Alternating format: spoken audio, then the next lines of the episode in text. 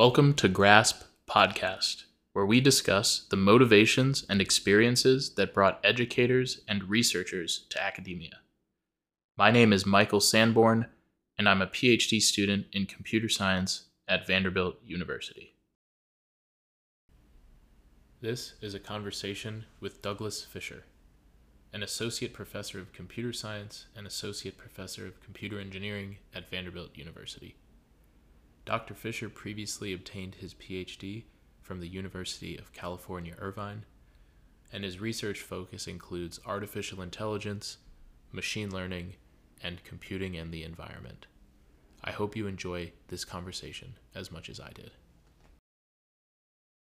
Okay, could you just start by talking about how you first got into computer science, first experience with programming, maybe first interaction with a computer? What do you remember from from that and uh, kind of like how how this journey started basically Yeah, well, that was a while ago. Uh, so my father was in computer uh, science from early on. He was in the aeronautics industry, and um, um, you know was uh, one of the original. I think he was probably one of the original ACM members, and oh wow he had this whole collection uh, of um, magazines and conference proceedings from those days. But he wasn't an academic, and um, I took my first programming class. Um, it was the summer between middle school and high school. Um, I'm sure at the encouragement of my father, but he would drop me off at the junior college on the way to uh, work, and um, I would go in. This was in Fortran programming, so that Oh, was boy. my first class. I just remember snippets from it. I remember being in lecture. I remember writing out the Fortran program. They had these big uh, sheets that were sort of structured sheets in which you'd write the commands, uh, much like we uh, do on forms uh, today, online forms, and um, you know, then punch them in and keep keep punch and and put the cards through and get back the results. So you know, this was probably 1971 and um, summer of 71 and um, i remember liking it liking programming but i didn't really you know stay with it until um, i got into uh, college. Okay. So. What was the i guess was there a kind of buzz or excitement around computing at the time or did you have maybe groups or uh, friends from school or was it mostly at the encouragement of your father that you kind of got initially involved? Well this class was almost certainly at the encouragement of my father. I don't remember a lot of stuff and that's one of you know exact but i do remember him dropping me off and um, i do remember the class. No there was not a lot of buzz about it. I mean you know we were talking still in the days of mainframes. Um, you know i've got a bite of memory I was uh, gonna ask. a computer back in those Lot of- days it's almost as big as a laptop uh, Wow. nowadays uh-huh but um, you know they were big clunky things um, that um, you know colleges and universities owned and corporations but that was about it so Okay. as students we didn't really see them even when i got to college um, when I, by the time i got to college and started as a computer science major which was my third year in college um, at that point um, computing started taking off uh, and there was a buzz about it. But we were still talking about mainframes for the most part, um, and um, but uh, you know every we had labs much like we do in Featheringill now, but um, they would be uh, they'd be just outside a mainframe, and you could look through the windows and see the Sigma Seven uh, in the room. And um, but the night before an assignment was due, that lab was packed, um, and it was a great deal of fun. I don't think people know how social computer science could be. Certainly Could back be. in the day. sure Um, you know, I think uh, uh, the advent of laptops and desktops, uh, you know, this sort of reduced the amount of social interaction you had. You know, the night before an assignment was due, it used to be a party. I mean, it was great fun, uh-huh uh, and there was great excitement.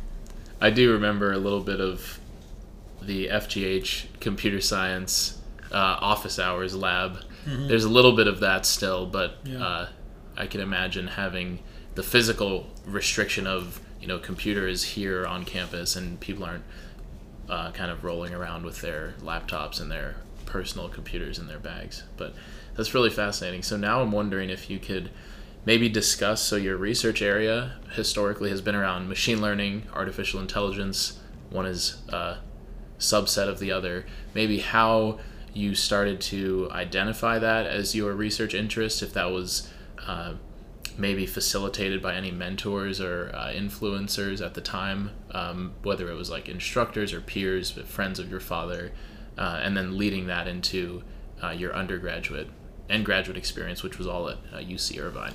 Right. Um, well, it wasn't. Yeah, it wasn't all at UC Irvine. I went for Okay. um, one year at UC Santa Cruz. I went for two years to the U.S. Naval Academy, and then I got out. Okay.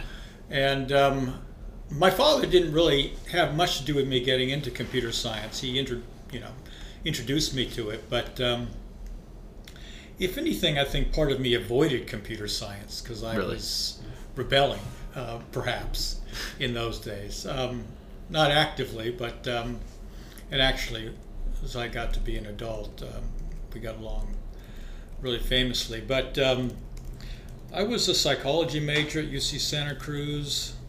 Having been to the far left, I um, sort of went then to the far right, U.S. Naval Academy as a political science major, and I decided neither of the extremes were what I wanted, and I thought I'd go middle of the road. So I got out, um, and uh, as I was getting processed out of the Naval Academy, I um, went to the bookstore, the Naval Academy bookstore, and got um, uh, Isaac Asimov novels. Oh wow. I hadn't read Isaac Asimov before, but um, seemed like a good thing to do because it took me about a week to get processed out. Okay. And um, I thought, oh man. And I had been accepted to um, Humboldt State University in um, uh, biology with an intent to go into forestry.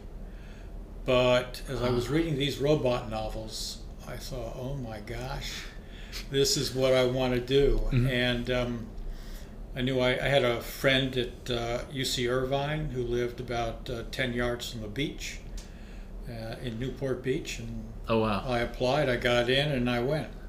That's and I was a computer science major. And, you know, with interest in AI, Mhm. a lot of misconceptions for sure, but um, nonetheless, it sort of took at that point. So I wonder. It sounds like it might have been an eventuality that you would have discovered, if not in the bookstore through Asimov's novels, uh, maybe some other way. But it's still kind of. Uh, well, I don't know how to think about it. I don't know if it's like jarring or uh, just intriguing at the very least. The prescience with which some of those sci-fi authors. I'm thinking of like Heinlein Asimov, who actually I haven't read myself, but the way that they kind of craft their stories and the way that you know the essence and the content of those stories portends what seems to be increasingly likely pretty pretty fascinating and uh, Yeah, although it took many decades.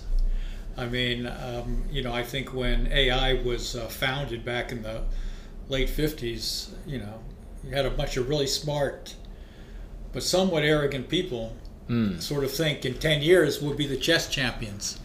I Uh, an AI would be the chess champion. And so there was, and it was much more than a, a single decade uh, for that to take. But um, yeah, I think there were a lot of uh, misconceptions, but I think there was, I think I never doubted the eventuality of where we are now. I just didn't think it would happen in my lifetime.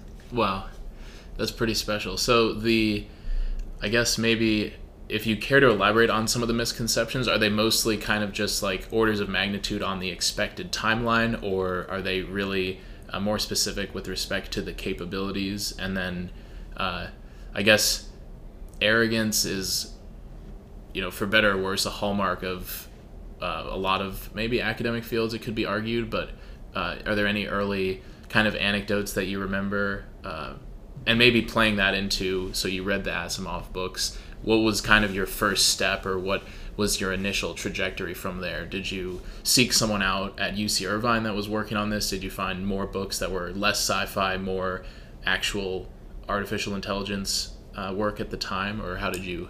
So the way I, I went about it is I just started doing what computer science majors do. I I had had an introductory course, I think, at the Naval Academy, and so when I got to Irvine, I skipped that and I started with data structures, um, and um, and then um, uh, you know computer organization, so, sort of the classic start. But um, you know, I remember taking data structures the same semester in that first year that I was taking um, cognition and memory in psychology, Wow. which I took. Uh, I took uh, cognition and memory from uh, Taro Indo, uh, and I took data structures from Tim Standish. And I can remember walking around the campus and thinking, uh, I had this sort of wow moment where I thought I can, I can simulate these things that I'm learning about in uh, memory and cognition in psychology with um, data structures that I'm learning in um, that course. And it was quite an epiphany. I remember exactly where I was on campus when I had that epiphany. I think I was wrong on precisely, you know, what I was thinking, but the fact that, you know, I, I was thinking in terms of how to uh, use computing to simulate human thought and human-like thought um, uh, was something of an epiphany. It, it sort of marked my first real serious, uh, I think, intro to AI. Um, and it wasn't from an AI class per se, but I do remember going and talking to uh, one of the AI faculty there, uh, Jim Meehan. Uh, Jim Meehan was um, he had been he was a relatively new faculty member. This was an undergraduate. Um, or no, I, I took AI. I talked had this talk with him later after I became a graduate student there. but um, I took intro to AI and, and uh, intern and you know, and I, I really enjoyed it um, and um, loved programming Lisp, which uh, Oh wow, yeah, I mean a really cool language. It's still my favorite language. is it? Yeah. The the uh, well, I guess I am glad that you brought that up because I try to avoid what I think to be a little like superficial or hackneyed questions like. You know, what's your favorite data structure? What's your favorite language? So glad Yeah. that that kind of came up organically. But yeah, it's uh, I took so programming languages my junior year, and we did Racket, which was a Yeah. subset of Lisp, and still really uh, mostly confused, but also impressed, given my confusion with functional languages Right. and uh, what they can achieve with their kind of like expressiveness, conciseness, and uh, I guess interpretability, uh, Sure. state cleanliness. Yeah, really, you know, the first language that I took at Irvine was Simula, which was a, um, a predecessor to Algol and was also a predecessor and perhaps the very first object oriented language, although it didn't have some of the uh, niceties of um, object oriented languages to come. But um, that was the first language, and I really love programming and Simula too, come to think of it. Uh-huh. But um, Lisp was, um, you know, an additional, you know, favorite. Sure. So broadly, there's. Uh, I don't claim to have a very thorough uh, background on the true kind of beginnings of artificial intelligence. I know that there was, uh, I believe it was the work of Rosenblatt, where there was very much a biological uh, aspect with respect to kind of like neuron structure and um, trying to again map these analogous kind of structures and uh, mechanisms to uh, biology, but is there maybe like an overarching kind of theme? The the AI course you mentioned was it kind of like uh, casting these problems as tree search, or I was looking through some of your your papers. There's the notion of like clustering uh, or hill climbing algorithms over these tree-like structures. What is there anything that stuck out to you in that initial material, or anything that you kind of remember uh, vividly that you uh, continued to work on, or obviously in your work, uh, those types of things came up. Yeah, I mean, AI in the um, early days was, I think, you know, very much inspired by human intelligence and an ambition to create generally uh, intelligent agents. Um, uh, as opposed to what came later, which was a very tool based approach. Now, that tool based approach, when it came later, it came uh, in the uh, you know 80s and 90s. We're not talking about very recently, but mm-hmm. um, things like expert systems. So in the you know the 50s and um, uh, 60s, I guess there was a mix. There were people who were doing research in kind of very tool-based approaches, like building uh, programs that could um, do integral calculus or answer analogy tests, things like that. But there were also uh, research on uh, attempts to build general problem solvers. Um, and um, so you really had these, I think, these two ambitions one to build very useful tools, um, uh, which grew into expert systems, which then grew into machine learning as we, I think, know it today, mm-hmm. Um, and then um, an attempt to build generally intelligent agents, which really is what people worry about now today, um, as well as um, in some cases look forward to. Um, and um, so I think, you know, in the 50s and 60s, you saw both of these kinds of ambitions uh, growing. Um, machine learning started as a field in uh, the, probably, we're talking, um, you know, the 70s um, you know, pretty early. There were um, uh, people like uh, Patrick Winston who were building some of the initial concept learning systems. Um, Rob Kling was building uh, analogical reasoning systems. Um, Jim Meehan, the uh, AI professor at uh, Vanderbilt I talked to, was building storytelling systems, mm. um, systems that could um, uh, compose and uh, compose stories, very simple ones. And so there was this activity that included some machine learning work, but it included a lot of other things like planning, uh, building robots that uh, could path plan, things like that. Wow. And, um, um, you know, machine learning kind of started to really pick up in the um, in the uh, 1970s, the latter part of the 1970s.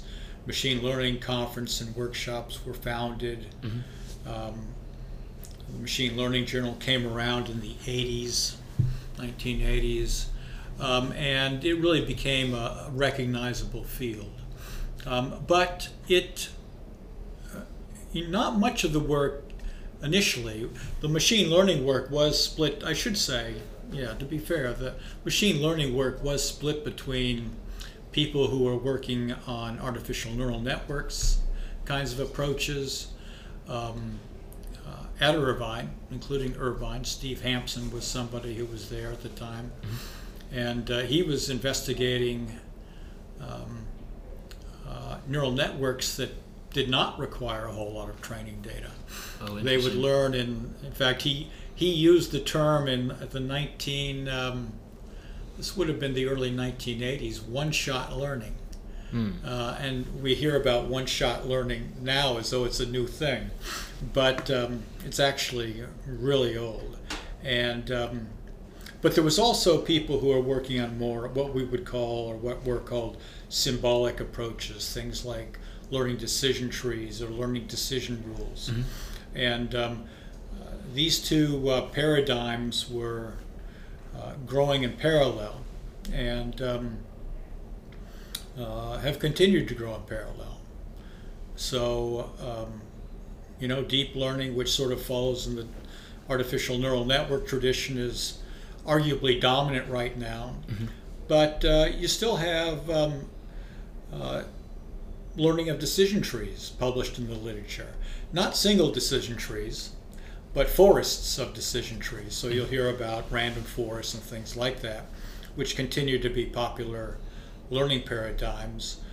So these things still coexist, are still growing, and um, um, you know, have, I think deep learning in particular has taken off in part because of new algorithms and architectures, but in part just because mm-hmm. of the ability to collect so much data and the speed of computers. Both those things. It is uh, extremely fascinating and maybe even a little concerning, which we'll, I guess, talk a little more about that, but definitely the compositionality that you reference, where, you know, there's some search through architectural space and there's this area or this point in that architectural design space appears useful. But then there's another layer on top of that, which is orchestrating the connections between potentially many other units of of that you know useful kind of architecture mm-hmm. and that's something that we've you mentioned forest of decision trees all the way up to like the transformer architecture attention mechanisms uh, all very fascinating i'm wondering if we could take a step back and discuss uh, intelligence the definition of intelligence uh, one that i was just thinking of but don't really have any justification for it, it is something like the ability to productively transition between action and perception. Uh, then there's obviously the distinction between intelligence, excuse me, and consciousness. Hmm. Uh, you know, one might argue that consciousness emerges from intelligence and maybe some other environmental stimuli. But I'm wondering if you could maybe share, like, how you think about intelligence. Uh, does it rec- obviously um, in one aspect it doesn't seem to strictly require biological um, life. Uh, but if you could just comment on those two themes, which we'll expand yeah. on. Um, you know, I, what is intelligence? What is consciousness? I think, I think both of these are many-dimensional spaces, um, uh, and so is creativity, which is yet another thing that I've, I've sort of been getting into more recently. Mm-hmm. Um, you know, I think one of the important characteristics of intelligence, though, again, and as part of a spectrum, is the extent to which an agent explores alternatives. That, for me, is definitional of intelligence, at least so far as I'm concerned. Mm-hmm. Um, is an agent, uh, whether it is uh, a human who's trying to solve a problem or prove a theorem and looking at different um, viable proof strategies, or a rabbit who is um, fleeing a predator and has to make judgments about where to go. And, you know, the, the look ahead required in, in exploring the alternatives is going to change. The rabbit doesn't have much chance or ability to look ahead, perhaps. Uh, the human does um, in a uh, reflective uh, situation. Um, but you know, um, in um, if I was uh, confronted with um, uh, flight or, um, uh, or, flee, I would probably do the same thing as the rabbit. I would, I would, I would still explore alternatives, but it would be, uh, you know, very kind of uh, the response time would be very, very quick. There not be a lot of, may not be a lot of reflection on what the longer term consequences would be, but. Um, I think for me that defines intelligence and the many dimensional space is important because even if simply looking at like that, there are other characteristics of evaluating the intel of the options. You know, what is the evaluation function you're using? What are you placing importance on? But also how far you look ahead. That's got to be part of that multi-dimensional space as well. So the number of options, the depth that you're looking ahead, um, any metrics you're applying to evaluate the options, either immediately or uh, into the uh, future, um, the uncertainties, uh, whether you're taking into account consciously or unconsciously, uncertainties associated with the outcomes mm-hmm. of the actions. Uh, but at the heart of it, you know, I tell my AI students, um, if you're not evaluating alternatives, it's not, it doesn't count as a kind of intelligence that I really think uh, is uh, the most interesting. Um, could be it could be a kind of intelligence, but um, uh, rather than saying uh, something is not intelligent, rather than saying an amoeba is not intelligent, Um, I would say it's uh, low. It's at a particular point uh, that is uh, near the low extremes in this multidimensional space.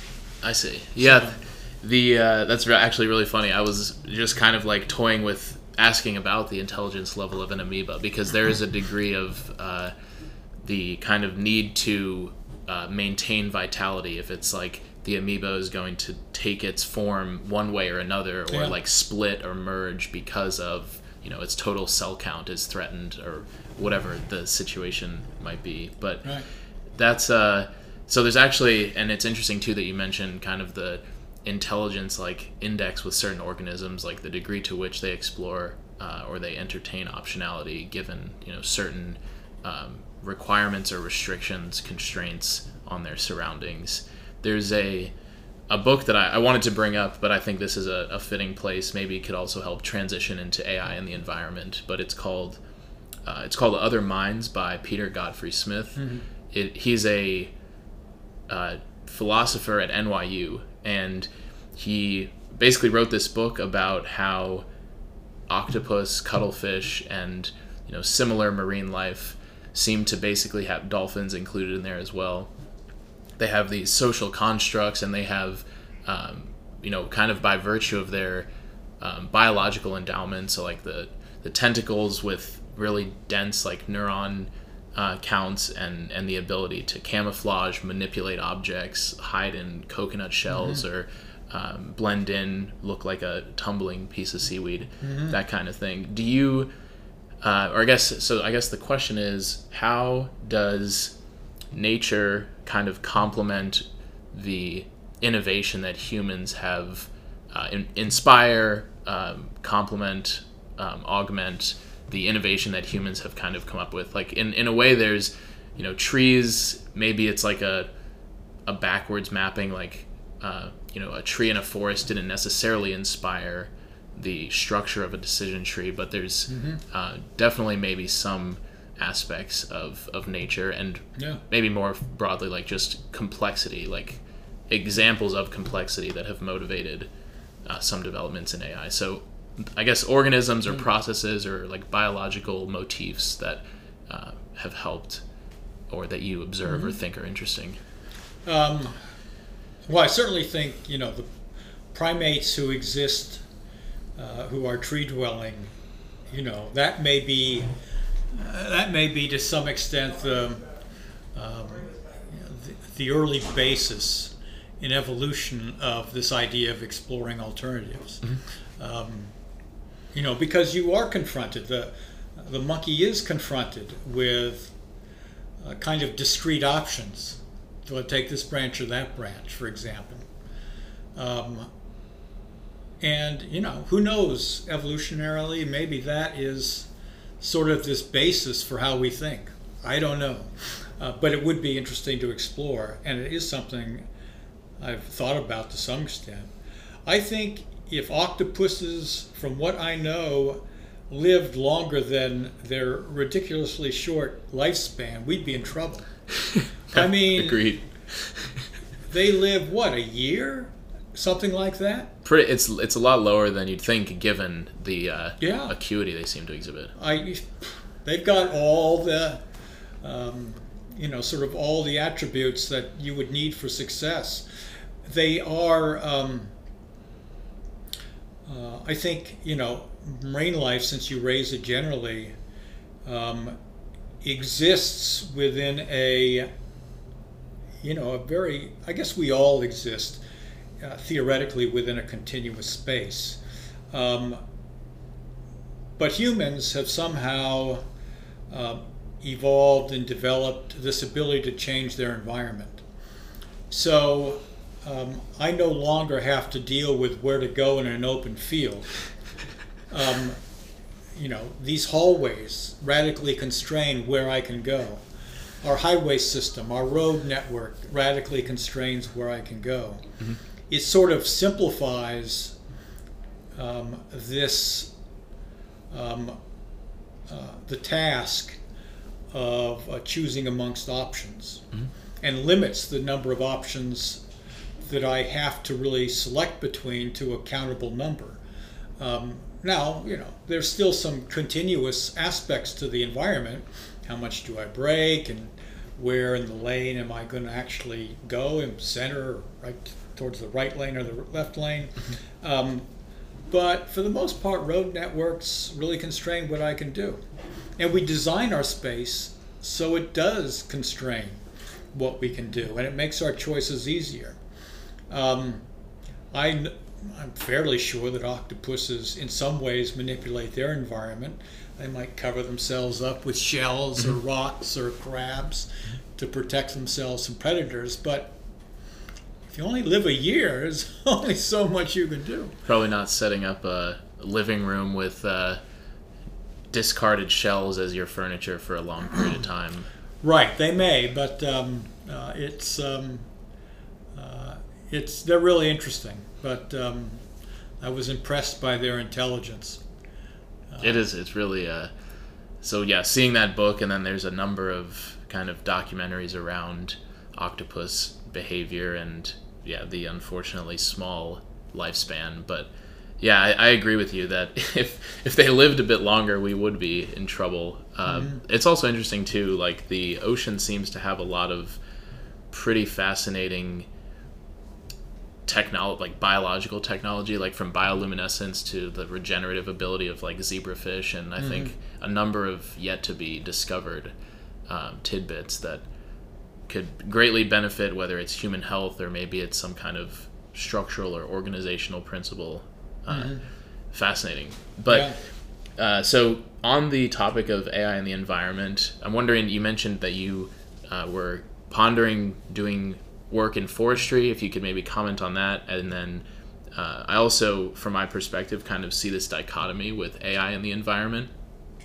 On the one hand, you have AI for, you know, mitigating or better understanding issues that face the environment. So whether that's like climate change or resource allocation to minimize emissions or uh, these types of things, using AI to crunch through massive spaces like that. Mm-hmm. And then on the the other hand, you have the uh, development of AI itself. So the technological innovation uh, also seems to kind of tax or um, so for example like gpu electricity requirements and maybe this is just a temporary kind of like energy phase shift. If we go nuclear, then we get a lot more bang for our buck in terms of like unit of energy. But could you talk about how AI can, uh, the substrate or the technology that enables it can potentially uh, threaten or not threaten, but uh, do not good to the environment, while at the same time we're able to maybe identify an optimal way to uh, put boundaries around an endangered species or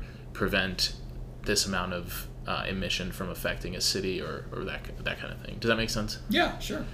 You know, there's um, I got in interested in this. Uh, I don't know, computing in the environment back in I guess it was 2006 when um, an inconvenient truth came out, and uh, I knew something of climate change at the time, but um, I got interested in AI and the environment, AI and climate change, AI and the environment in particular about that time. And um, uh, I got more involved in it. I went to National Science Foundation and served there for three years and uh, did a lot of work there as an administrator on AI and the environment and um, participated in some international conferences and um, designing programs that um, you know that uh, uh, supported work and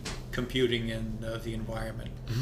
But the kinds of projects that I was introduced to there um, were things like um, AI applications um, for um, you know wildlife preservation, uh, wildlife uh, reserve and corridor design you know, kind of basic, um, uh, or I, I, should not basic, but um, kind of ways of optimizing. Say you're uh, you want to um, uh, design a corridor that links to uh, areas that are currently protected, so that endangered species in those two areas can go back and forth and um, better uh, better um, uh, create uh, you know a larger base for um, uh, DNA and um, uh, that kind of optimization work is sort of kind of classic AI, mm-hmm. uh, and other fields would would claim it too. Um, but AI certainly claims optimization, much of that. Um, you know, and that same kind of those same kinds of approaches, machine learning, which many would say is a form of optimization. Um, uh, these are used in many different fields, things like uh, materials design and uh, intelligent design for uh, energy efficiency. Um, you know, there there are other areas that um, uh, are uh, kind of game theoretic areas for, um, for example, designing um, uh, designing um, uh, schedules for park rangers to go and look for um, illegal logging. Um, uh, and they schedule it or poaching mm-hmm. of other kinds, um, uh, and to set up the scheduling so as to optimize your chances of, you know, catching people who are uh, violating the laws, but also um, uh, encouraging them not to violate the law to begin with, because they can't really predict when the park rangers are going to come through. Uh, so, uh, a lot of work in wildlife design and wildlife protection, uh, energy efficiency, uh, intelligent um, building design, intelligent city design. Um, you know, these kinds of things I think are going on. Some of them at Vanderbilt. Um, I think, um, um, you know, um, some of the work in smart cities is certainly AI motivated and environmentally motivated. Um, but at the same time, as you point out, computing generally has an effect on the environment.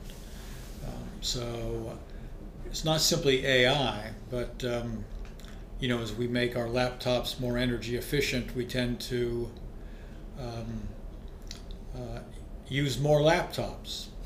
Um, uh, as um, uh, mobile devices become more energy efficient, worldwide we use more mobile uh, devices. And so the collective footprint, while the per unit energy consumption goes down, the worldwide energy consumption within a sector goes up. Mm-hmm. Um, and so that's known as the rebound effect. And it's been known for a long time.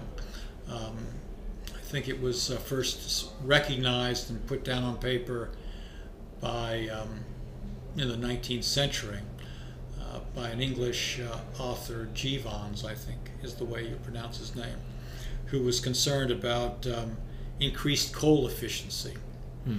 Um, and coal was a, a, messy product, and he reasoned that um, the more energy efficient it is to burn, the more people will burn it. And um, um. so, you know, this has been around for a long time. It's been long recognized as a problem, and it's certainly clearly a problem now.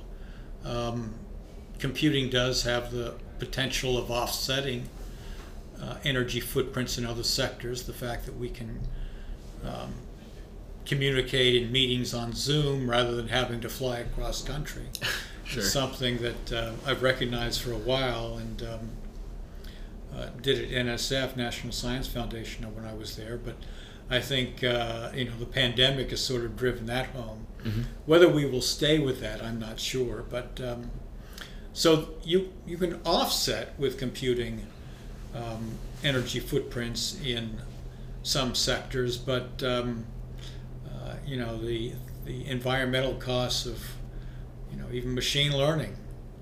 Um, I think um, and servers, server farms. Um, you know this is all energy intensive, and so yeah, it does have an effect.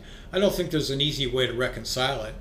It's just pros and cons, mm-hmm. and um, um, I think we really need to do what we can. as individuals, but also um, also as institutions. I mean, it is kind of amazing to me still how people are concerned with the environment and still will hop on a plane and without any regard for um, for the environmental cost. Now, unless the plane doesn't fly, you could argue that um, your contribution, your little bit of weight on that airplane, has a minuscule contribution to the um, carbon uh, footprint of that plane ride. Mm-hmm. Um, and so, until and unless flights get canceled, there's really no savings to speak of. But um, I don't see any real work in, you know, how do we design a system so that we get, um, uh, you know, not little minuscule changes because individuals aren't flying, but how do we design a system in which, you know, entire routes are canceled? Mm. Um, because unless, you know, unless that happens, you're not going to be saving too much in terms of uh, flights. Sure. Yeah, the rebound effect definitely pertinent there. I do also wonder how energy innovation could be, you know, uh, facilitated or maybe even accelerated by AI with uh, what you mentioned now. There's typically like fossil fuel based jet fuel for commercial airliners, wondering the horizon uh, over which we could, you know, find alternative forms of propulsion. I know, I think there's some interesting work at, uh, it, it sounds very much sci fi to me now still, but uh, at least promising preliminary results around ionic propulsion. Mm. Um, as well as hydrogen based fuels. There's also, I think, uh, and I don't know the implications of this, but like discarded nuclear cores or like, you know, some type of radioactive material that's uh, safe to some degree uh, has also been maybe floated as viable for a relatively cleaner form of energy, but mm-hmm. definitely, definitely some complicated issues that basically make like this tug of war between resources. Uh, you know, allocating more to circulating more mobile devices at basically incurring that uh, energy cost at mm-hmm. scale. Um, yeah. I wanted to shift now to consciousness, the origin of consciousness. Mm-hmm. Uh, I was talking with one of your grad students and came across the book, uh, The Origin of Consciousness in the Breakdown of the Bicameral Mind yeah. by Julian Jaynes. Admittedly, I haven't read it yet, but I haven't read it a long time either. But I was jumping around some chapters and you know, kind of reading some summaries around it, and it seems that the core argument or position made is that uh, consciousness came from uh, basically the brain's like emergent language capacity as well as um, kind of like the evolution of culture between uh, human interaction. So I'm wondering what your uh, I guess how do you view that in light of um, kind of some of the new innovations with AI, uh, things like large language models, which kind of uh, seem to basically take in the textual representation of the human experience, albeit not not uh, complete or perfect to any degree, but um, you know some of these capabilities, like in Chat GPT, GPT four, um, pretty impressive ability to process information or process an input and basically uh, going to the creativity aspect uh, produce something like poetry or produce uh, images or, or songs so um, i guess is there some uh, interesting i guess consciousness related themes that you take from that book and then how might those change or um, how are those if possible, projected onto something like a large language model as we know them now. Yeah, I mean, it's. I read that uh, book, um, "The Origin of Consciousness: The Breakdown of Bicameral Mind," back in when I was an undergraduate, and wow. um, I'm pretty sure reading. my father had given me a copy, and um, my father had gotten really into it, and he uh, he actually was in communication with Julian Jaynes. Oh wow! about it, and um, uh, I had not really thought of it until um, a reference to the bicameral mind came up in, um, I think, season one of Westworld. Ah. You know that series on HBO? Yes, I haven't. I've seen a few episodes. It, it was pretty, uh, pretty, pretty dark. I think I I was a little Yeah. unsettled, uh, but I, I probably will go, go back to it eventually. Right, and um, it was just sort of an offhanded reference.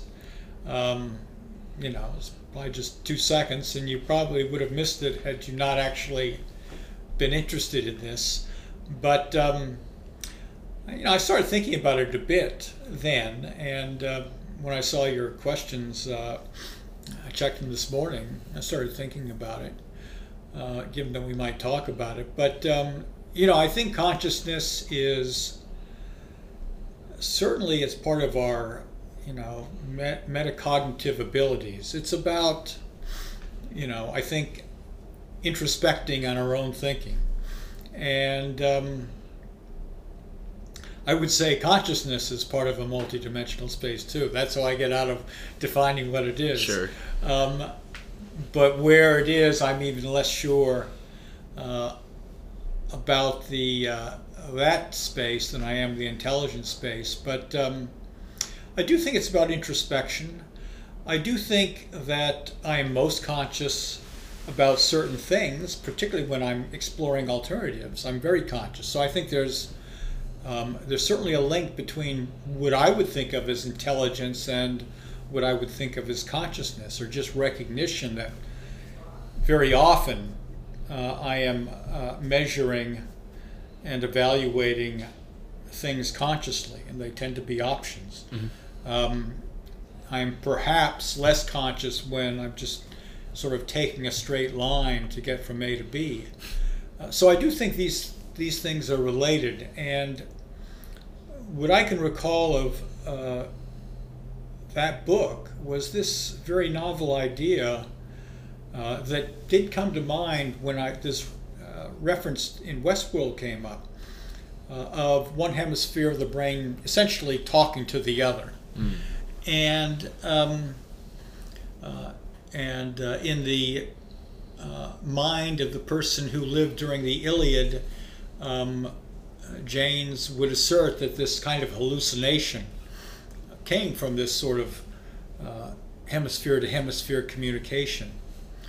Um, and potentially one hemisphere was sort of uh, the executive and the other was doing the grunt work. Um, but I think that's intriguing. And the thing that came to mind this morning um, was, um, you know, when I use ChatGPT and I've been talking to it regularly, I, I told, told my class I talk to it daily Nice. uh, which is not quite right, but almost. Um, and um, I got a couple of, you know, uh, scrunched up faces like, "Are you crazy?" Um, and I'm surprised by that um, because um, who else is going to talk to me about formal language theory other than ChatGPT? Sure. I mean, uh, and we've gotten into some good conversations about that, but. Um, ChatGPT is not really capable, or it's very limited in what I would call goal setting, setting its own goals, having a sense of direction. Um, it is reacting, it's depending on the human to do that. The human is prompting it. And it strikes me that in this situation of uh, uh, what is called co-creativity, where a human and an AI are working together. Each is doing what they do best. I, as the human, am setting goals. I want answers to this question, this question, this question. I want you to explain it to me this way, this way, and this way. I, or the human in this interaction, is uh, behaving as one hemisphere in the bicameral mind. And ChatGPT or another AI tool is behaving as the other. And I think there's potentially a, a productive analog, or at least a really interesting one, to think about that because um, it is kind of metacognitive. And if you were to think of me as an AI, I would be a layer on top of ChatGPT that would be interacting with it. Mm-hmm. And I think people are going crazy with prompt engineering as the next skill you have to have. Yeah, for about five years. And then an AI is going to do prompt engineering. Mm. And um, um, so uh, I never know what's you know what's going to come next. But this idea of adding a layer on top of ChatGPT and systems like it, uh, it comes up in terms of um, uh, wanting the AI to be able to explain to you what its reasoning is. Mm-hmm. That is going to come in the form of another layer above potentially chat any kind of generative AI. Mm-hmm. There's going to be a layer on top of it that's going to say, okay, I'm going to take what you are telling me, or I am going to take your behavior and I'm going to try and translate it into a, a more comprehensible form that a doctor would appreciate. Um, or um, fact checking. Fact checking is one of those things that you could add uh, as a layer on top of a generative AI. Before you release any information that you get from the generative AI, run it through this additional fact checking sanity check layer that actually checks against um, you know, a semantic network of uh, knowledge uh, to make sure that what it uh, says is right. You know, prompts themselves. This is, a, again, if you were to think of me as an AI, as the generator of prompts, this would be another layer um, on top of a generative AI. Um, so I think if consciousness is going to arise in a machine, it will be because we are putting layers on top of it. I mean, Jaynes, as I recall, talks about consciousness is kind of um, not something that you have to have for things like intelligence mm-hmm. and other things like that, but it is about you know, introspecting on thought. Um, and that is sort of this additional layer that I'm talking about. So as we add fact checkers and planners um, and um, uh, other kinds of AI tools, I think there is the chance that um, an AI could become conscious in my lifetime now. I didn't think that. But I, I certainly don't think it's conscious now. I think it's far from it. But it will become from layering things on top of it in this metacognitive way that I think um, will contribute, you know, to AI's becoming, you know, I hate hesitate to say it. I don't want to be called a crackpot, you know, sentient. But sure. Again, I didn't think we'd be here. So I started to make like a sub list of, of things because I, I had a few thoughts that maybe can dovetail into this situation. But the the prompt structuring I think is interesting. Uh, so my advisor, Jewel, one of my advisors, Jules, is super excited about this. He's teaching a course, I think, in the fall. Mm-hmm. Um, I don't think that's a secret, but he's he's yeah he's. Oh yeah, no, we, we I'm part of a committee. Okay. That he uh, chairs on using ChatGPT. Okay. And I've read his paper. We've talked about his paper uh-huh. in um, the computational creativity class. They were quizzed on his paper. Um, he's coming to talk this Friday. Oh, excellent! About so yeah, it, it's uh, we've known about this for a while. But oh, yeah. oh, maybe maybe we'll follow up offline because I'd love to. Uh, if I'm available and if, if it's possible, I'd love to, to drop in or, or sit in on that because yeah, I'm fine some, with that. Okay. I mean, it's um, and there probably are. I'm sure there's a couple empty seats. Yeah. Okay. Excellent. The other thing too about what you mentioned with the layering is interesting. We had a, a graduate student kind of congregation where we again with the paper as like the centerpiece talking about how you can kind of tailor or constrain the structure uh, of the outputs and so that got me to thinking like right now we are just human natural language is our substrate and then chat gpt takes that in as the prompt mm-hmm. i think what you were alluding to uh, makes it easy to imagine that you start to have this cascade of models where you know you maybe have um, you know some series of again architectures that are you know maybe convolving over the text and then producing some completely unintelligible blob of information that goes into chat gpt and that provides a maybe orders of magnitude richer representation from its perspective of what the human is intending, and then that gets me to uh, what I am maybe like more recently have been concerned about. I am definitely curious for your thoughts where. Uh, there's maybe this notion of hyper communication where we've got these language models that have you know maybe Facebook and Google Google has Bard, OpenAI has ChatGPT, and so these language models start to have again these massive kind of sets of information about kind of like humanity as a whole.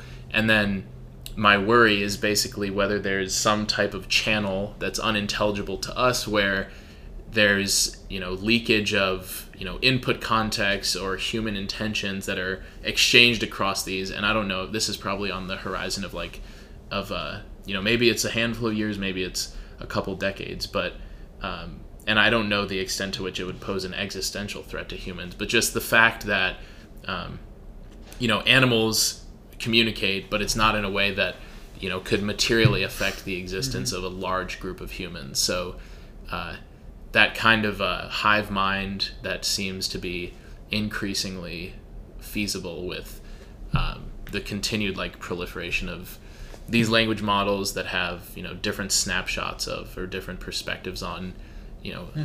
cultural corpora of information is uh, I mean do you think that's a valid concern I guess or is it kind of just like if we can't observe it then we can't reason about it or uh, is there a way that we might be able to understand more about uh, kind of some of the potential pitfalls or um, dangers of uh, something like that arrangement of you know ChatGPT talking to an image model or talking yeah. to across you know space sure. and time of human activity. Yeah, no, I think, and I think that'll, I think that's certainly possible. Again, it's um, I think for that to be dangerous, AIs have to be endowed or evolve some ability to set their own goals. Mm. And they're just, you know, they're not really there. They still require us to set goals for them. And, um, but at the same time, um, we have an historian on campus, uh, Michael Bess, mm-hmm who has written a lot about um, AI. And he regards AI as one of the existential threats to humankind. Okay.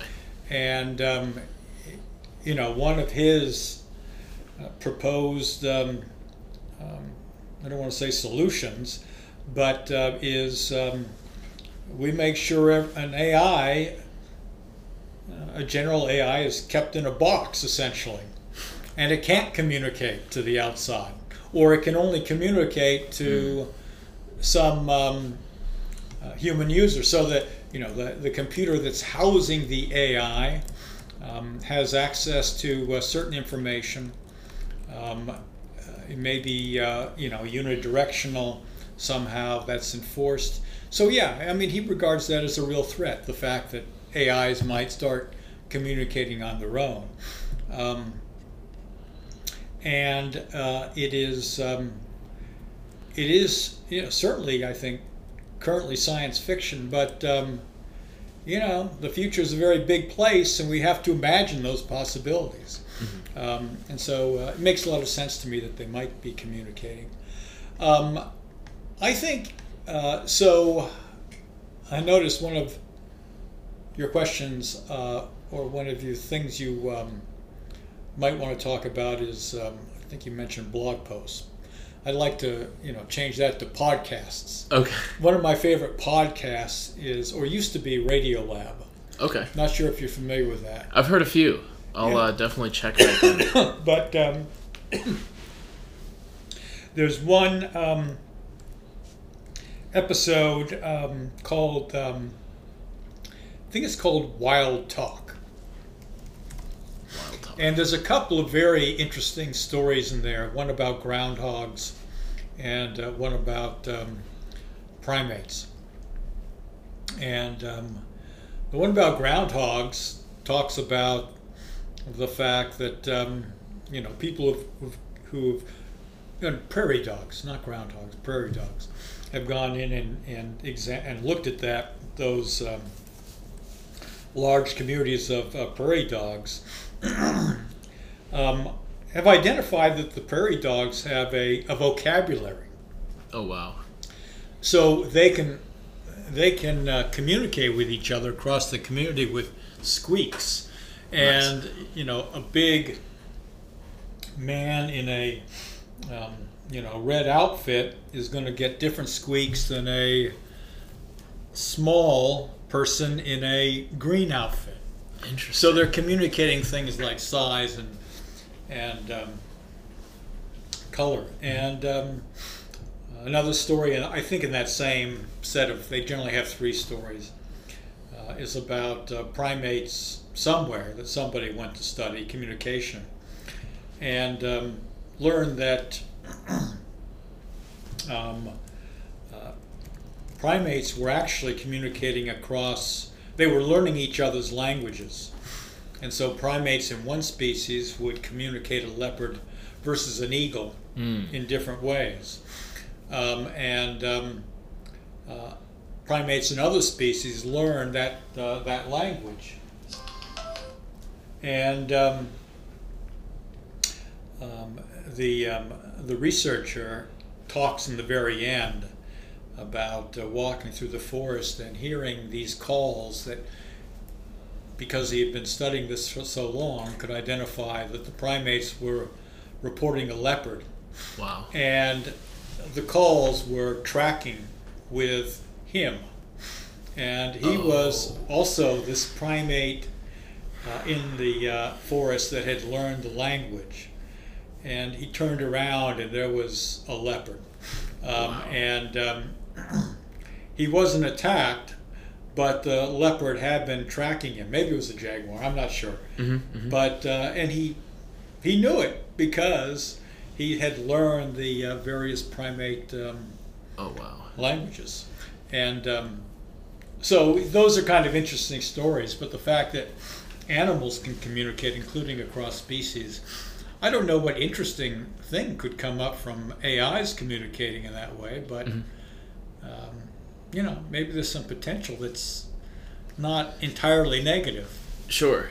Well, I have a so there's two more kind of like to take this branch like two more thoughts there and then actually maybe one that's a little more um, fantastical but uh, i think still it's pretty pretty interesting the viability so the first one would be how you know computation continues to pervade um, you know right now the substrate is silicon but that very well could change, you know, at some time horizon in the future. There's a book called Novacene uh, by James Lovelock, mm. which basically uh, kind of espouses what's known as Gaia theory, which is basically that like the universe, or more specifically the Earth, bears life, but it's also kind of like this uh, computational, basically this vehicle for computation, and that in the limit the things that exist biologically on Earth will increasingly become kind of like computational entities. So imagine like all of the ocean and the forest and the trees just becoming like this massive like computer chip basically instead of mm-hmm. a rock in space we've got like a chunk of silicon for planet earth and uh, when you talk about kind of communication between species like the human species or even just like wild species. I think it's really interesting uh, when you think about the ability to uh, basically break those boundaries of if we could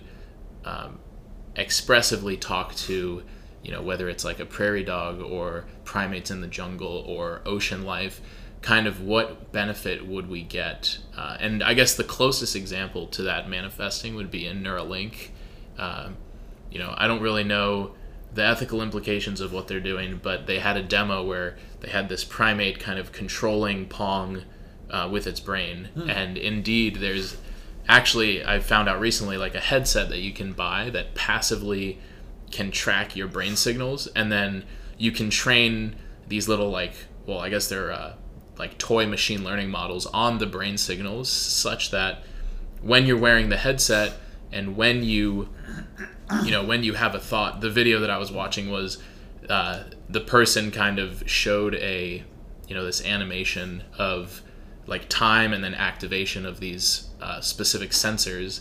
And he was saying that when he started to think of biting a lemon, there was a spike in the activity.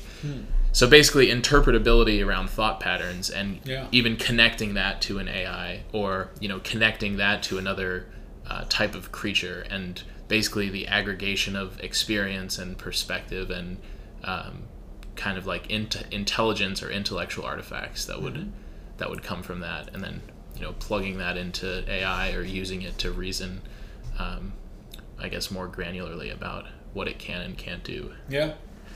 Uh, the other thing is, so this is maybe more cynically on the track of the singularity, where there's this question of like software eating the world. Are we doomed to create Skynet?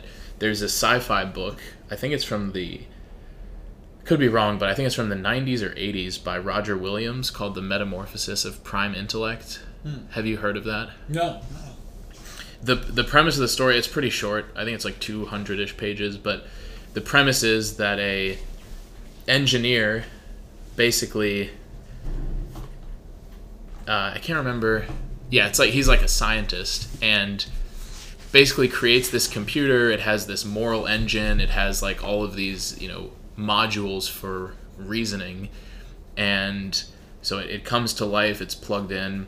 And basically the first thing that it does is takes into account a model of, um, I guess the standard model of physics is quantum field theory, and so there's like there's obviously this sci-fi kind of wrapper around it, but it takes in the model of physics and then identifies the human error that's latent in that model of physics that says oh you're missing uh, this is a bad assumption here or this equation needs to be like modified just so. And so in the story it's called the correlation effect. And so basically this ai model that was produced by a human identifies a flaw in the human constructed model of physics corrects it and then basically leverages that correlation effect to manipulate space-time. It like replicates itself in the universe in like these silicon banks. It basically creates a copy of earth for every single human. And then again this is getting really far-fetched but uh, it basically takes the I don't know if it's like the novelty of existence or human experience away from humans, and then it uh, basically becomes like one of the lines that kind of summarizes it well was you know anyone could have a great Gatsby party, anyone could have anything that they wanted at any time, and so then it kind of begs the question of like what are we supposed to be doing, and um, the the story kind of takes a trajectory of all of the fallout and consequences of that, and how humanity has changed because of um, this super powerful AI. But definitely interesting, and uh, with the with each kind of GPT iteration, I wonder how close we are. You know, with if it's like five, six, or seven, how close we are to something. You know, productively saying, "Hey, this long-standing theory is wrong," or string theory is missing this insight, or you know, some little uh, last puzzle piece to really doing something that is immensely, uh, I don't know, omnipotent or Yeah. potent in that regard. Yeah, and I think you know monitoring the brain and putting sensors on the uh, human brain. Um, you know, I think we need to put sensors on ChatGPT and artificial neural networks too, and see. Um, you know, right now there's a you know an hallucination effect with ChatGPT and other uh, systems like it, and. Um, uh, what creativity might be present in these systems is probably due to this hallucination effect. Um, now, can we, you know, right now they just get things wrong. They make up references. Yep. Um, and um, uh, can we identify um, where inferences are being made in uh, these uh, deep learning networks and harness those? Because I think true intelligence, the ability to move beyond what we know. Um, that might be provided by an AI is going to come from, you know, uh, an ability to make you know, kind of leaps, educated guesses.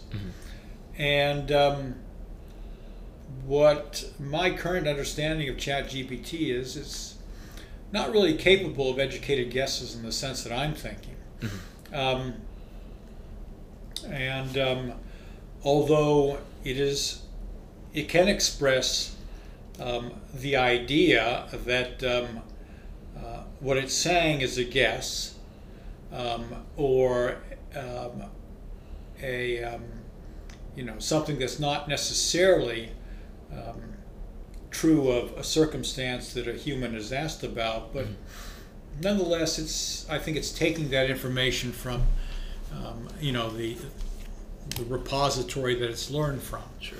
and um, uh, yeah, it's it's very difficult to um, assess where this could go, but um, yeah, I think in the future it's certainly the case that AIs are going to be able to expand or help expand what it is we currently know. There's another so the creativity. I want to circle back uh, to the creativity and uh, the course and kind of how you think about computational creativity. I wanted to linger on. Uh, I guess what is known, what you were just getting at, the interpretability of ChatGPT. It's kind of this. Uh, I guess there's a number of researchers that maybe in a justified way are, again, with the historian you mentioned, uh, but other AI researchers as well that are really concerned with some of uh, the capabilities that have been shown. And then, as kind of like a side note, there was a recent podcast with Sam Altman that came out, and anecdotally, he was saying he had a discussion with Ilya Sutskever about one kind of litmus test for, you know, quote unquote consciousness in ChatGPT would be if you you trained a model that was very carefully pruned with any references or uh, kind of like transitive dependencies on consciousness or the mention of it, the allusion to it, and then you like train it on that set of data again with consciousness removed, and then you have ChatGPT and kind of prompt it in a way that um, would ne- necessarily um, kind of invoke consciousness or something around the idea of consciousness. What, you, what you've been talking about is like introspection with respect to optionality.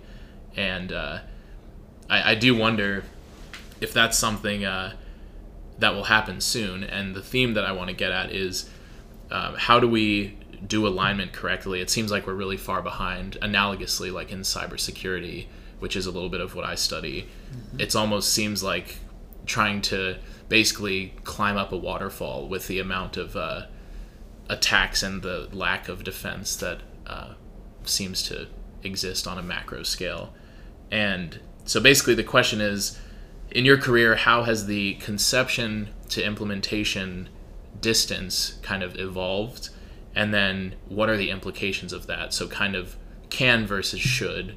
You know, can we create an AI that does X? Should we do it? What are the potential fallouts of that? And, you know, how should that be navigated? Yeah. I mean, it's,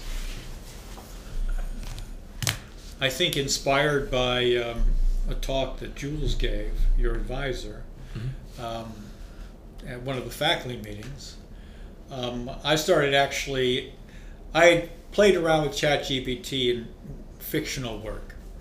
And um, uh, I started working, I started doing nonfiction with it. Started talking to it about the formal language theory and a little bit of coding.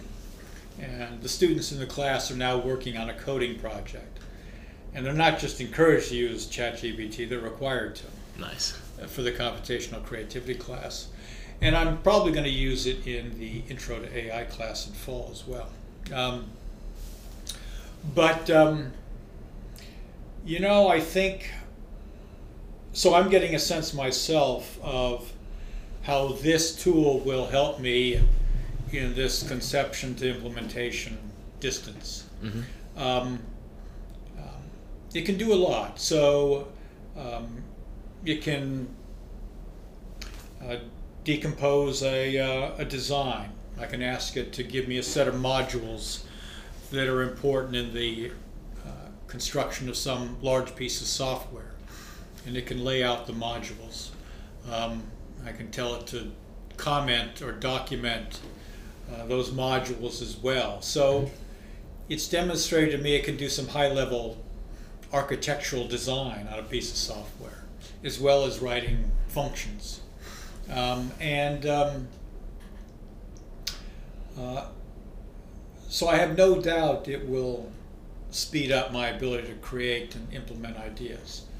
Um, I also anticipate I can learn languages, new programming languages, much faster. Mm-hmm. Um, so, if what you are asking is is the is the AI helping me to speed up the conception to implementation distance, shorten it, I would say probably yes, as long as I'm careful about checking for errors and, and and some kind of methodology develops for doing that in a systematic way, which could be another AI.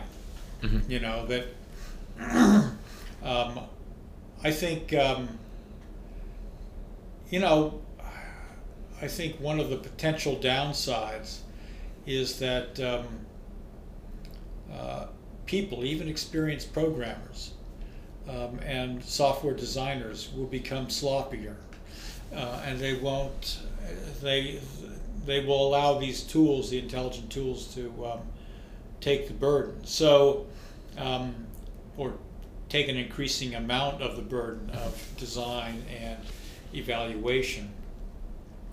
And even though they think they are developing um, the same output, um, it won't be the same output. I mean, it's like talking about the efficiency of an algorithm versus the cost of an algorithm. Mm. I can tell you that here are two algorithms that do exactly the same thing. Mm-hmm but one is faster than the other.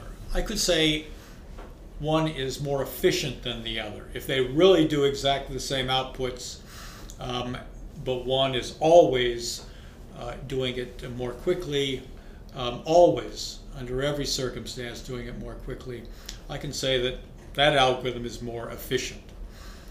But if one is simply taking shortcuts, and in some cases not doing the same as some gold standard output. You know, that's not efficiency. That's simply shortcuts. It's mm-hmm. You're saving computational costs, but you haven't created a more efficient algorithm mm. necessarily, unless it's faster for you know some kind of substantive way. And so I I worry that um, you know how this will change and what kinds of methodologies will evolve uh, with these AI tools um, will protect us from those kinds of situations that are kind of illusory. That is, they they appear to do the same thing, but it's um, we're not doing it with the same discipline. Hmm.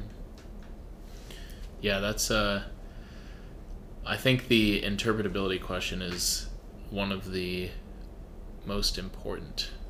The not necessarily well I guess kind of the the way that uh, you know kind of peeking under the hood of ChatGPT, like understanding as you mentioned before this like traversal of activations, you know, mapping.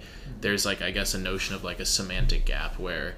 Hmm. Uh, and they've even actually started to, to like discuss kind of lasering these like transformer these language model weights onto hardware such that you could basically have like a master copy of these again burned onto hardware weights and then you could have applications with dependency on those core weights but then maintaining themselves like a context specific uh, you know potentially a subset of those weights yeah. and so from there it becomes really important to be like oh the you know the reasoning module and the creativity module are you know working in concert or mm-hmm. this module should not know anything about this like kind of again analogous to like typical isolation boundaries right. for security but yeah those are all uh, interesting and, and scary directions.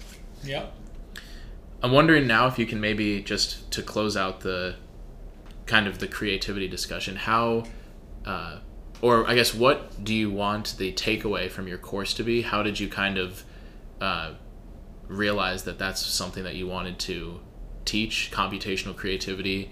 And then is there a definition? Is there like a quantitative representation that you subscribe to of, of creativity? There's obviously been, you know, things like Midjourney, which I think you mentioned. The class uses kind of winning art competitions, and so, you know, now there's like this seeming capability of again an AI to have like this acute um, sensibility to like aesthetics or you know through human communication it has some type of you know nuanced lens into what makes something beautiful or um, visually pleasing yeah I, my goal was to survey um, you know a, a number of different technologies a wide range of technologies and give students basically a um, some insight into the, the range of activities in which creative, computationally creative systems or tools, I should say, are being used. Um, and uh, those correspond to the visual arts, they correspond to narrative, uh, both fictional and non fictional.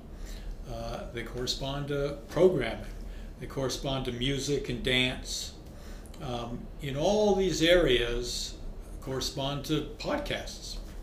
Um, in all these areas, AIs are being used. Um, and my goal was to give a, a broad survey for students on those AI tools, not just the Midjourneys and the ChatGPTs, mm-hmm. uh, but a wider range of tools. And so um, we've talked about, um, you know, we've talked about those. We've talked about art generation. We've talked visual art generation narrative, um, but um, different kinds of storytelling. AI storytelling has been around for a, a, fairly long time, since the 70s, and it has nothing to do with deep learning. Um, deep learning is certainly going to add to uh, our discussion because ChatGPT is generating some stories that are kind of pseudo interesting. But um, uh, dance, and I also want to distinguish um, this is something that I myself gained an appreciation for as I was teaching the class. Um, Midjourney, DALL-E, ChatGPT, I think they have almost no ability to um, analyze after the fact and evaluate their responses. Mm-hmm. um, uh, in some way, by my definition, um, when you ask uh, ChatGPT for a specific response to something, or a Midjourney, uh, and it gives you a response, it is probably do some doing some learning as a result, and, and the, the, intelligence is in that learning. Mm-hmm. It's not in the generation, and so there's no reflection necessarily after the fact of the product that's been produced in these commercial products. Um, I say commercial and free for now, but we'll see. Mm. Um, and in contrast, research work that has been going on a long time, there's actually a field called computational creativity. Mm. Um, in those pieces of work, um, there is an attempt to reflect on the product that is produced after the fact. So, like a real painter, there is a generative part of the AI, and it's generating the art. But then there is a introspective process, which is not sentience, it's not consciousness, but it is a post-generation evaluation. Mm-hmm. Um, and you see that in the research work um, in computational creativity. Uh, the same with storytelling. There's a there's a looking back. What kind of story have I produced? Is it generated dramatic tension, uh, etc. Um, and um, so that's one thing I've, I've come to appreciate a real difference between the stuff that's coming out commercially and the, and the research that's going on in this field. Um, and so my intent was to expose students to this wide range of um, computational creativity, both what they came in expecting to see, which I'm sure was Midjourney and DALL-E and ChatGPT, mm-hmm. um, but um, uh, other kinds of areas, other kinds of um, uh, other kinds of uh, technology, other kinds of methodology, um, and so uh, that's been pretty interesting. And I'm learning a lot from it, and it's pushing me too. Uh, so um, they had three projects. The first one involved no technology. Well, it did involve technology. It was to make a curation, curate something that you are personally interested in, and report on the AI tools that you use for it. Okay. Um, uh, but they didn't really have to use AI tools at all. It was all about introspecting into their own thinking mm-hmm. about how they created something, in this case, a curation. Uh, and the responses were, were pretty interesting. The curations, uh, in many cases, were beautiful or insightful, but um, uh, you know, it, it, they were they were more than that. There was some thought that went into them, and there was general, uh, you know, generally, I think uh, they liked doing something that they were not used to doing in a computer science course. Um, uh, the second project was to develop, uh, use AI tools in a team environment to uh, develop visual art for this building, this floor. And the third project, which they just started on, is using ChatGPT to generate code for nice, um, you know, some project. So CS3251 was a, a prereq. Okay. Um, and there were, again, I gave them the option of working in teams or not, if they wanted to. Most are working in teams of two, couple three. Uh, number of students are working individually. So, yeah, I'm looking forward to see what I got. And I had some initial ideas about what they might do, but they're pretty free to um, work on other things. So, did you require any approval, or was there a constraint on the capabilities or functionalities of the code, or could it be like a script to do X or a website that shows Y, or the um, it was very open ended, and what I said was the use of ChatGPT, which I regard as a computationally creative system, is enough to satisfy the requirement that this be related to computational creativity. Okay because most of computational creativity is co-creativity in any case, an AI and a human working together. Um, some, I think, are working. One idea I gave them was um, uh, to uh, start a company that created greeting cards, where the an AI wrote the narrative and an AI gave you the images. Wow. Um, and um, uh, another, another company idea was uh, Old Duffer Incorporated, where they, um, uh, you know, they generate uh, a code base in uh, some archaic language like COBOL or Fortran that is still being used. Wow. Um, and people my age are getting jobs, and they're pretty, they're well-paying consulting jobs. Mm-hmm. Um, and uh, no, I don't know that anyone's taken that, but um, but they could also, um, uh, you know, they could also um, uh, do work in other areas too. I'm trying to think of some of the projects.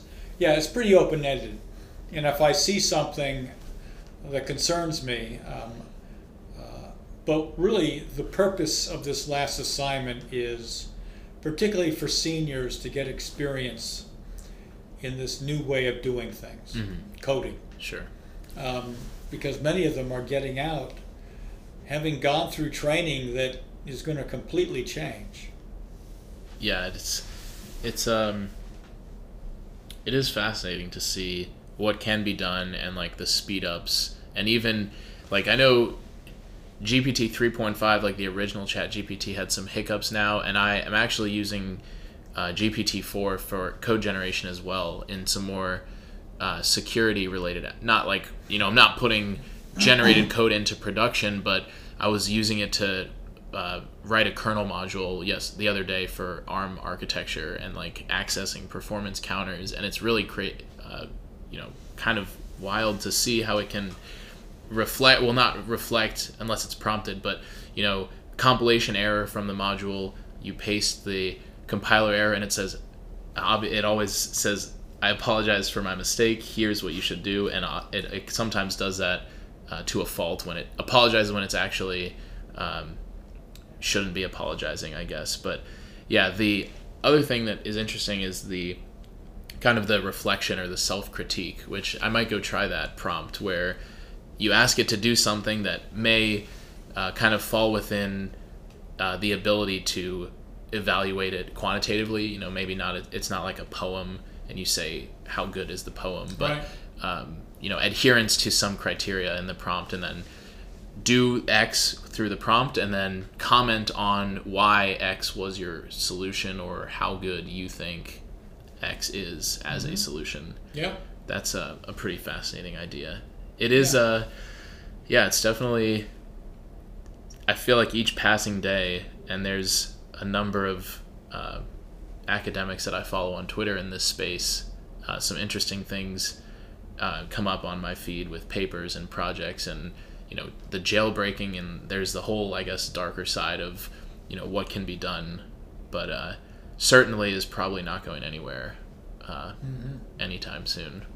Yeah, so that's right. Using it to to one's uh, benefit, I think, is a good idea. Yeah. So just to, to wrap up, I wonder if you can share, uh, I guess, in the context of advice, advice that you would give to young people who you know might be interested in computer science or a career in academia. Advice that you remember getting, uh, maybe things that you wish that you knew earlier in your career, or uh, anything around kind of navigating an academic career. Um, mentorship, how to find uh, things that you're interested in, any any kind of words of wisdom around those mm. pursuits. Yeah, it's hard to say. The world's changing so quickly, but um, I think um, uh, you know, for those interested in computer science who are going to pursue it. Um, in my time as a teacher, um, I have noticed that um, there are some students at the undergraduate level uh, who get into computer science because they love computer science. Others get in because it's a guaranteed job, mm. or so they think. Uh, it won't be a guaranteed job at the kind of places they might want to go, but it's been a guaranteed job for a very long time. Uh, back in the 90s, um, you know, st- students would flunk data structures, 2201, multiple times, come to my office crying, um, and telling me that parents were, you know, it was the pre med mm. uh, of uh, disciplines in the 90s. Things collapsed, and we went through a kind of downturn in the perceived demand for computer scientists. But um, uh, you know, if some if a student comes and asks me for advice about whether they should stay in computer science, my first question is, do you like it? If you don't like it, God, do something else. Mm-hmm. English majors don't come to Vanderbilt to for a guaranteed job. Mm-hmm. Presumably, I hope they come it because they they like it. I came to computer science because I like it. Um, student asked me uh, with the uh, firings in or the downsizing of big tech companies mm-hmm. recently. Is it still worth it to be a computer scientist? And yes, if, if you got in it for the right reason because you enjoyed it, mm-hmm. if you got in it because it's a you know guaranteed job, I, whether there's firings or not, I think that's a uh, not a good reason to get in. Um, so that would be the first piece of advice. Who should not get in? Um, do something you love and do it well, and I think you will be all right. Um, but if you are going to be in computer science um, and you like it, I would uh, pair it with something else. And um, uh, you're in a discipline that, um, you know, comp- some companies don't even ask for your your academic record. They don't care. You know, how well do you do on the tech interview? Um, and um, pair it with something else. And as early as you can, be thinking what you might want to do. Um, uh, pair computer science with a Chinese major, double major. My God, in the, in the world we live in, that is going to help you. Definitely. And you're entering a world in which you should be flexible.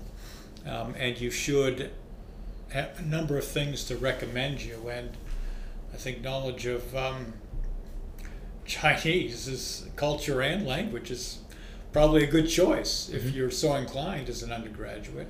But there's other field, there's other pairings like that that make a lot of sense.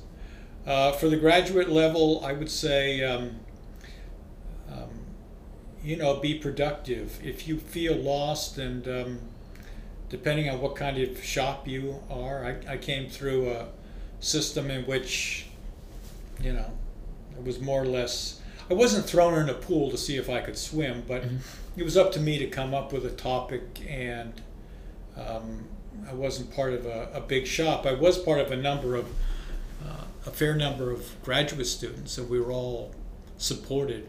But um, we got to essentially choose our own topics, which I don't think is the norm. I, I think students get to choose their own topics, but it's often more circumscribed than it used to be. And um, um, so, you know, recommendations I give to my students or students that operate under that condition is find a paper you like and if it describes an implemented system, re-implement the system. Um, and um, reevaluate it and become an expert in this little thing that you are most expert on. And, um, and it gives you a sense of accomplishment and it starts you thinking about research and all sorts of good things. So I got lots of suggestions on the small, but most of my students are sort of, they're out there finding their own things. But, um, and I think that's good, but it, it has some downsides too. Uh, might take you longer to graduate, and um, uh, and I, I would say, you know, if you are part of a well-funded lab and you're getting to choose what you do, you know, treasure it because it's the great time of life, academic life for sure. Mhm. And um, but be open to what the various um, areas of interest are. That's Yeah. excellent. Well, Dr. Fisher, I really appreciate your time today. This was an amazing conversation. The time completely flew by, but I appreciate your making time in your schedule for me and uh, really look forward to hearing more about the creativity class and uh, following your work. Thanks for listening to this conversation with Douglas Fisher. Be sure to check out the timestamps in the description if you'd like to jump around. If you enjoyed this discussion, be sure to check out other episodes of the Grasp podcast on Apple Podcasts or Spotify. If you've enjoyed other episodes, please subscribe and rate the show five stars if you feel so inclined. As always, thank you for your interest and your curiosity.